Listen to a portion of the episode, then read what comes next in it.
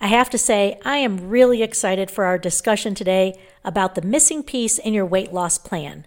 The reason I'm so excited is because I want you to reach your goals. I really do. I want you to live with more strength and energy. I want you to be able to get to and maintain a healthy weight. And for my 36 years in the fitness industry, I believe that most people are missing a critical piece when it comes to losing weight.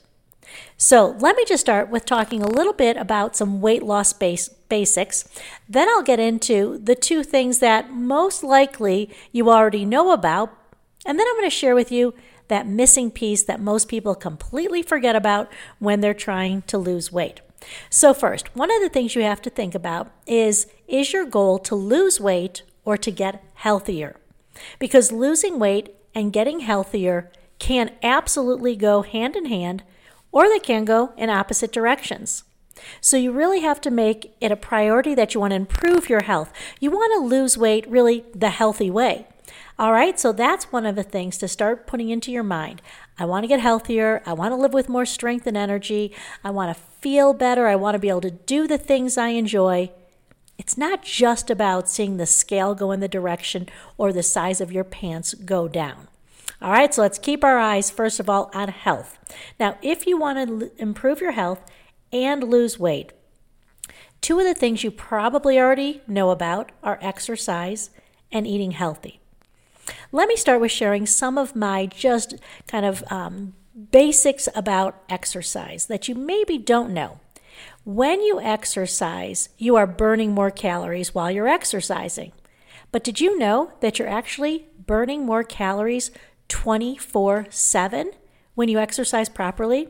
When you strength train, and by strength training I mean adding resistance to a movement. So it could be you're using weights or an exercise band, your own body weight, or in a swimming pool you could use water as the resistance. All of that is considered strength training. And when you strength train, you increase your lean muscle mass. And when you have more muscle mass, it increases your metabolism, and therefore you burn more calories 24/7. Isn't that huge? It's not just when you're working out. It's actually all day and all night. If you can continue to strength train, you're going to improve your metabolism, which is so important when it comes to your weight. All right, so that's an important piece of exercise. The other thing about exercise is it's good to mix things up.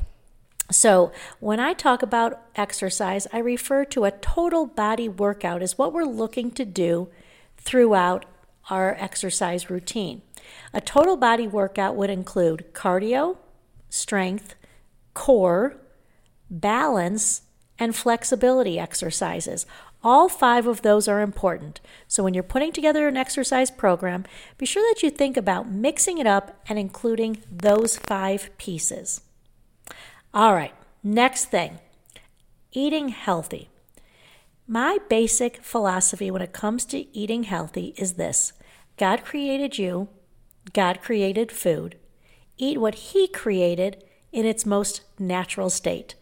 So kind of our weight loss basics when it comes to eating starts with eating whole foods, meaning you're eating foods that don't have an ingredient list because there's only one thing in that item. If you're eating an apple, there's no ingredient list. You're eating a whole food. If you're eating nuts, vegetables, eggs, some fish, there's just one item in there. And those are called the whole foods. And you really want to eat as much as you can whole foods. Processed foods often contain added sugar, preservative, things that aren't going to help you at all in your weight loss journey. So you have to be careful about what you're eating and looking to be really eating those whole foods. The next thing is sugar. You've heard it. You knew I was going to talk about it when it comes to weight loss, but sugar is really not just something to avoid if you're trying to lose weight. It's something to avoid if you want to get healthy. When we eat sugar, our body releases insulin, and that insulin tells our cells to take the sugar in to the cell and convert it to energy. That's all good until we eat too much sugar. When your cell can no longer take in the sugar and convert it to energy, it shuts off.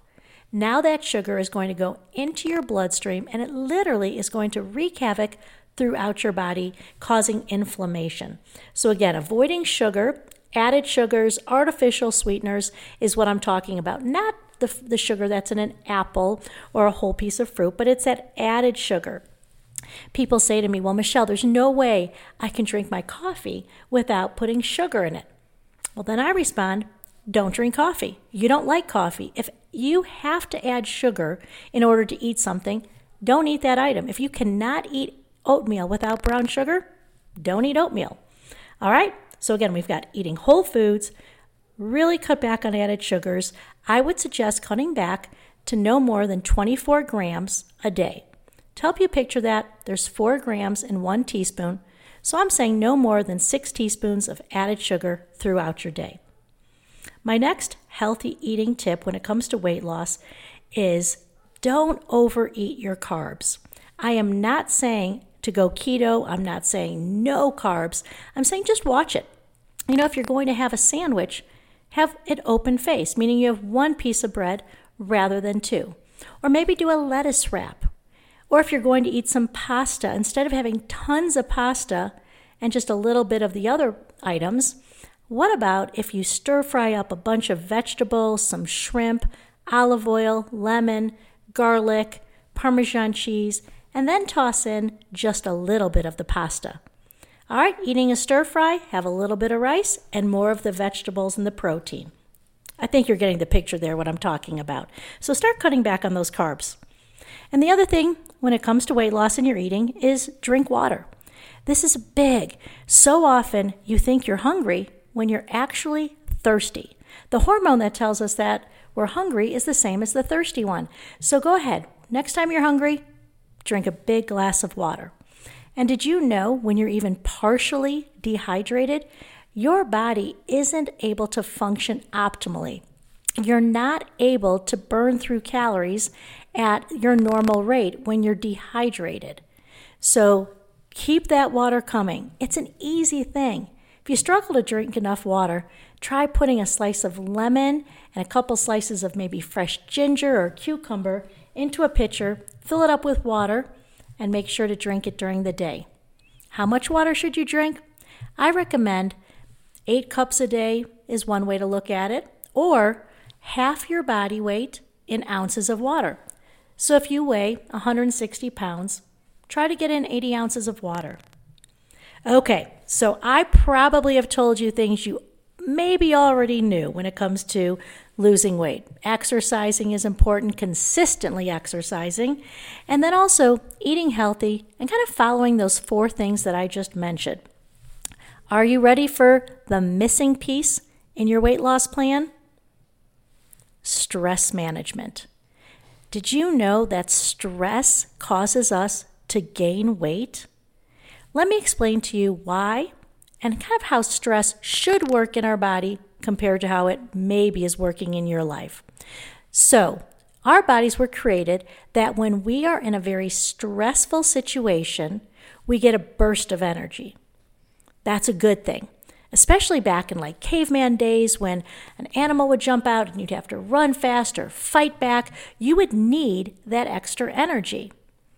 But in order to get that extra energy, our digestive system and our immune system don't function as well when we're in that stressful moment. Now, if it's for a short time, no problem, right? But what happens when we have long-term stress? Like sadly, so many of us are experiencing. Well, when we have long-term stress, again, our immune system and digestive system aren't working up to par. So we can have some stomach issues, we can be sick more often, all of that. What happens is, again, when we are under stress, our adrenal glands release cortisol and adrenaline. That's where we get that extra burst of energy from as well. Now, when we have cortisol in our system long-term, it actually will lower your metabolism. Remember, I talked about metabolism earlier and how exercise can boost, having more muscle can boost our metabolism, how drinking water can help help us have our metabolism stays up.